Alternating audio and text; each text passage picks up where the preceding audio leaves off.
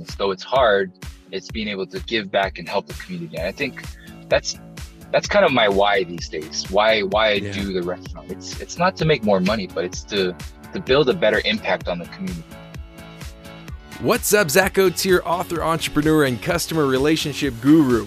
Welcome to Give an Ovation Growth Strategies for Restaurants and Retailers, where we find industry leaders to share their secrets to grow your business. This podcast is sponsored by Ovation, a customer experience and marketing platform that gets you more reviews, more feedback, and more revenue. Want to learn more? Visit ovationup.com.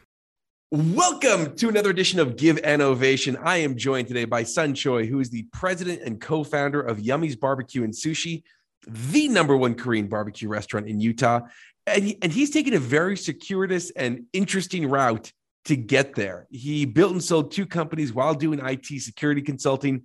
He then left the tech world to open this family restaurant and has recently had some reflections as they hit their four year birthday, which is incredible. A lot of restaurants don't do that. So, congrats on that, Sun.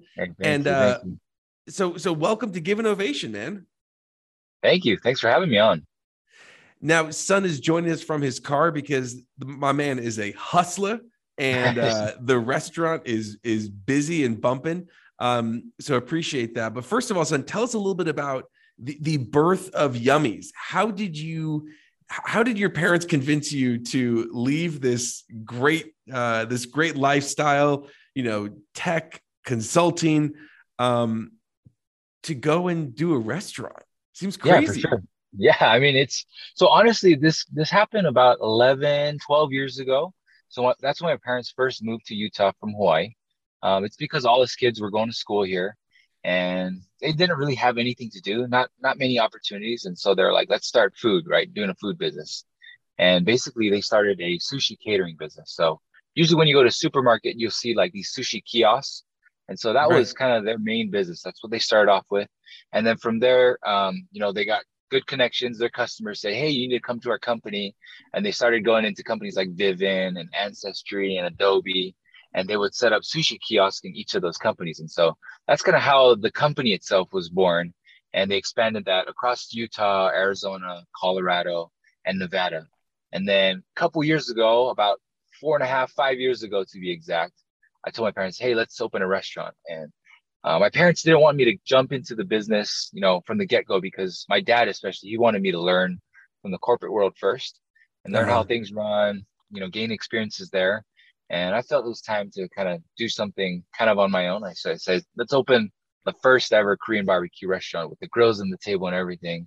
Because it's it's prevalent in like California, LA, New York, and things like that in Korea. But for Utah, this was a totally new concept. And so this is something I definitely wanted to do for for a long time, having been in Utah for almost 20 years. So uh, here we are today. Yeah. That's crazy. And was it always called Yummies? Uh, it was always called Yummy since we first started. Yep.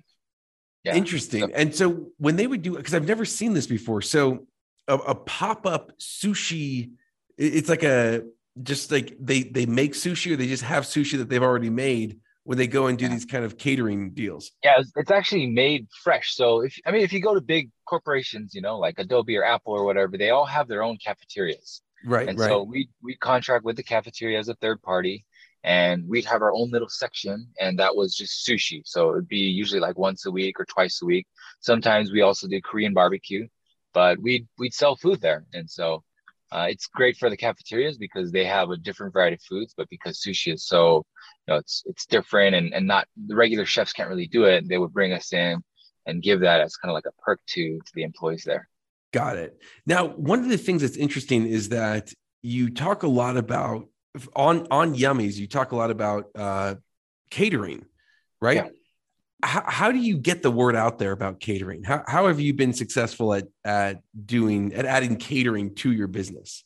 Yeah. I mean, I don't know if I'm successful. It's, it's definitely a, a hard piece of the business, but uh, I mean, the best thing is just, just having a network, having good connections, but also just getting your foot in the door. And so there's, you know, in Utah, all these companies are growing. And so basically what I do is usually the people that order food are the ladies at the front desk, right? And so you really have to woo them, right? You got to take good care of them. So I'll take the and, and, hey, uh, Woo is yeah. your middle name, man. Exactly, exactly. No, but like for our listeners, Woo actually is his middle name. it, it is, yeah. It is. but but yeah, I, I, take them. I take them food. Uh, I say, hey, we're Yummies Korean barbecue. We're, we're a small family run, you know, restaurant, but we would just want to do something different for you guys than than the normal foods. And so um, sometimes it takes ten tries. Sometimes it just takes one try. But I just gotta keep keep you know giving them food and giving them you know some some kind of incentive for them to to be convinced but korean food is definitely still kind of a new concept here in utah it's definitely grown quite a bit over the last couple years but um, you know, it, it, also helps that you know BTS and all those different Korean dramas and, and, and, Korean, you know, K-pop, the Korean movies and stuff. That definitely helps a ton, and so it's it's definitely been good for us. So let's talk a little bit about some of the things that you've learned over the last four years, or, or the the reflection that you had. Um, you made a really raw Facebook post about this, and I think that that was it, it was fascinating because I think a lot of times restaurateurs, you know, we we like to just kind of be strong and be like, yeah, things are good, like we're going, we're growing, things are happening, customers are coming in.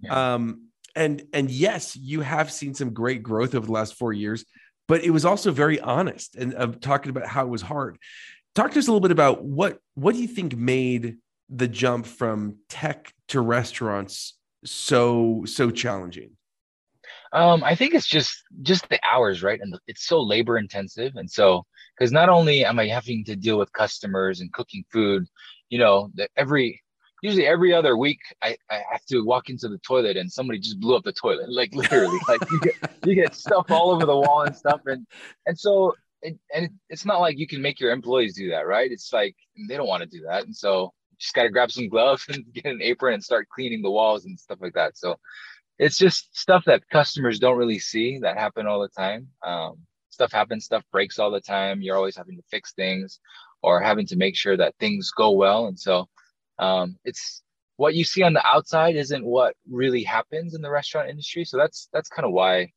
um, yeah, that's kind of why I made that post. You know, just just kind of being honest and and kind of letting people know, you know, it's it's been hard, but at the same time, there's there were some rewarding parts of it too. And so, and I'm still growing and I'm still learning and, and I always want to do better. And so that's kind of my goal right now at my point in life. No, I totally get it. And and one of the things you made an interesting comment about was money and how your perspective of money has changed over the last four years. I, sure. talk to us about that. Yeah. So, um, I mean, everybody that wants to go into business, right? Um, I mean, you included. The ultimately the end goal is probably to make more money than than you're doing, and also gain more freedom. Um, but with a restaurant, I learned that it's it's pretty hard to do that unless you have like a really good team or you have a really good you know backer somebody that's that's um, investing in your company. Uh, for us it's just all us. It's just me and my parents and so we don't have any investors or things like that. No way. It's no a, investors yeah no investors yeah so we're you guys have I mean, a fantastic build out yeah i appreciate that yeah so it's just it's just all our life savings into this and so that's why we're pretty much all in right making sure that that this works because if it fails then you know, obviously we can do something else, but it's we put so much, you know, blood, sweat, and tears into it. We want to make sure that it works well. And that's kind of been our philosophy, right? And always doing things right, making sure the quality is there, making sure the service is there. But money, like when, when I was in the tech space, um, kind of as an auditor and as a, as a consultant, um, yeah, I was always chasing money for sure. Like, cause I wanted to make more money, you know, have a better lifestyle, things like that. But there comes, I think I, I think I hit like the 12, yeah, 12 year mark after I graduated from college. And I realized you only can make a certain point of money to actually make you happier. Obviously, if you make below that threshold, um, you're you're unhappy, right? Because you're not making enough to make ends meet. But there was a there was a CEO in Seattle. I, f- I forgot who he was, who his name was. You probably know him, but he he paid everybody a minimum like seventy grand a year because supposedly they did a study on seventy grand is a happiness mark or whatever. But mm-hmm. but anyways, I've, I I read that and then kind of you know read his article after a couple years later after he's done that and how everybody has been doing well, the company's doing well, morale has been up, things like that. But I think it just goes for us in general. Of course, more money is good, right? I'm not saying it's bad, but there just comes to a point where you need to have a certain balance uh, with money and with time, and and that's kind of what I realized. I was trading off my time to supposedly think that I'm making more money, but I've all, I was also losing that time with my family and with my personal self. And so that's kind of where I came to the conclusion where money really isn't everything. I love that because you know when when I look at my true motivations for why am I doing ovation and and why do the entrepreneurs that you see that you're like hey I like that person. I feel like it comes down to this desire to build value.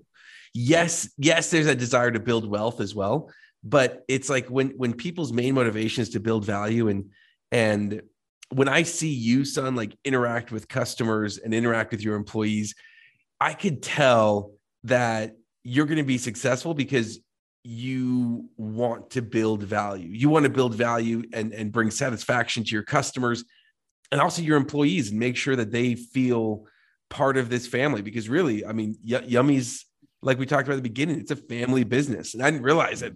I didn't realize you yeah. guys didn't have any other outside investors. Um, yeah. that, that's really cool. And, and with that, do you feel like this is something that has brought you um, you know anytime you mix business and family it could be something that is challenging or something that uh, brings you closer together? So what advice do you have for people who are either in a family business or thinking about getting into family business? Yeah so honestly it's it's really hard and i'm still trying to balance that out um, especially especially with, my wife and, and my kids because because of such long hours that we have to work here we're pretty much always open right? Um, i'm lucky enough where i don't have to work on sundays and so um so we don't work on sundays and things like that but it's just it's finding that balance it's still really hard and i'm still figuring out. Honestly i haven't mastered it. I wish i wish i could say you know after four years i've mastered it but i'm still trying to figure out and still trying to do better. Uh, but but at the end of the day you know i'm just always trying to make more time for my wife and my kids and make sure that I'm always there for them. And so, but that's the hard thing, and especially now nowadays with with the labor shortage, right? Not finding enough help. Um, it's, it's super competitive right now. Uh, restaurant work and, and working in the food industry isn't as sexy as it used to be, yeah. and I wish it was, but it's it's just not. And so I'm having to work more than I want to, just because some people just don't show up to work, and it's it's just the nature of the business right now. So that's why I'm always looking at different ways. You know, I've, I've been looking at robotics, right?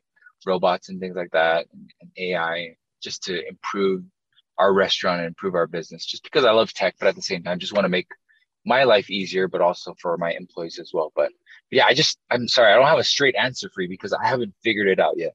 I wish I did, but hopefully maybe four years later, I, I figure out by. So.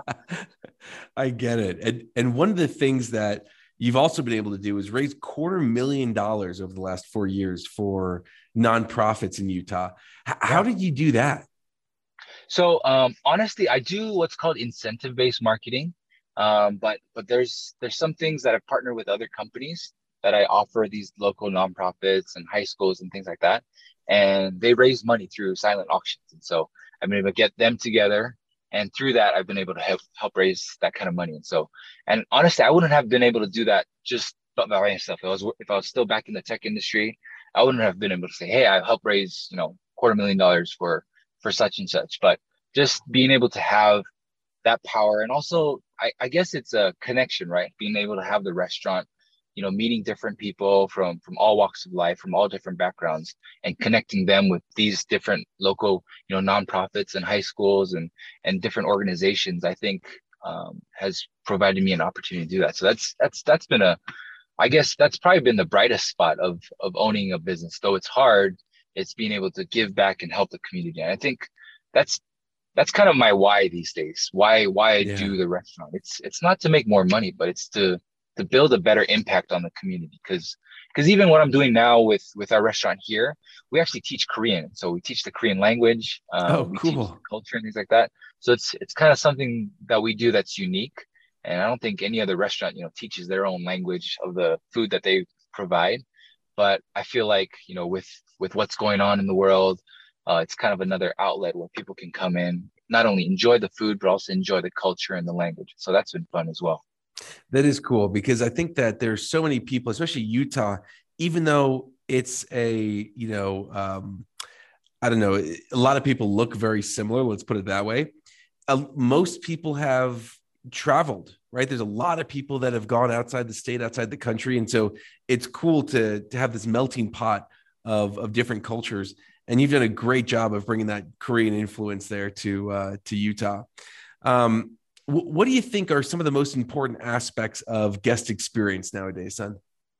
Yeah, I think it's just communication, right, and setting expectations. And so, especially with with the labor shortage, you know, if sometimes on on a Saturday we'll have an hour and a half to two hour wait, and so always communicate with customers. You know, it's it could be this long, but you know we're doing our very best to get you in. So I think with with everything, and especially if we screw up, just communicating with the customer, not getting mad with them, but just honestly, it's just treating them like family because we're a family run business. We're we're just really small.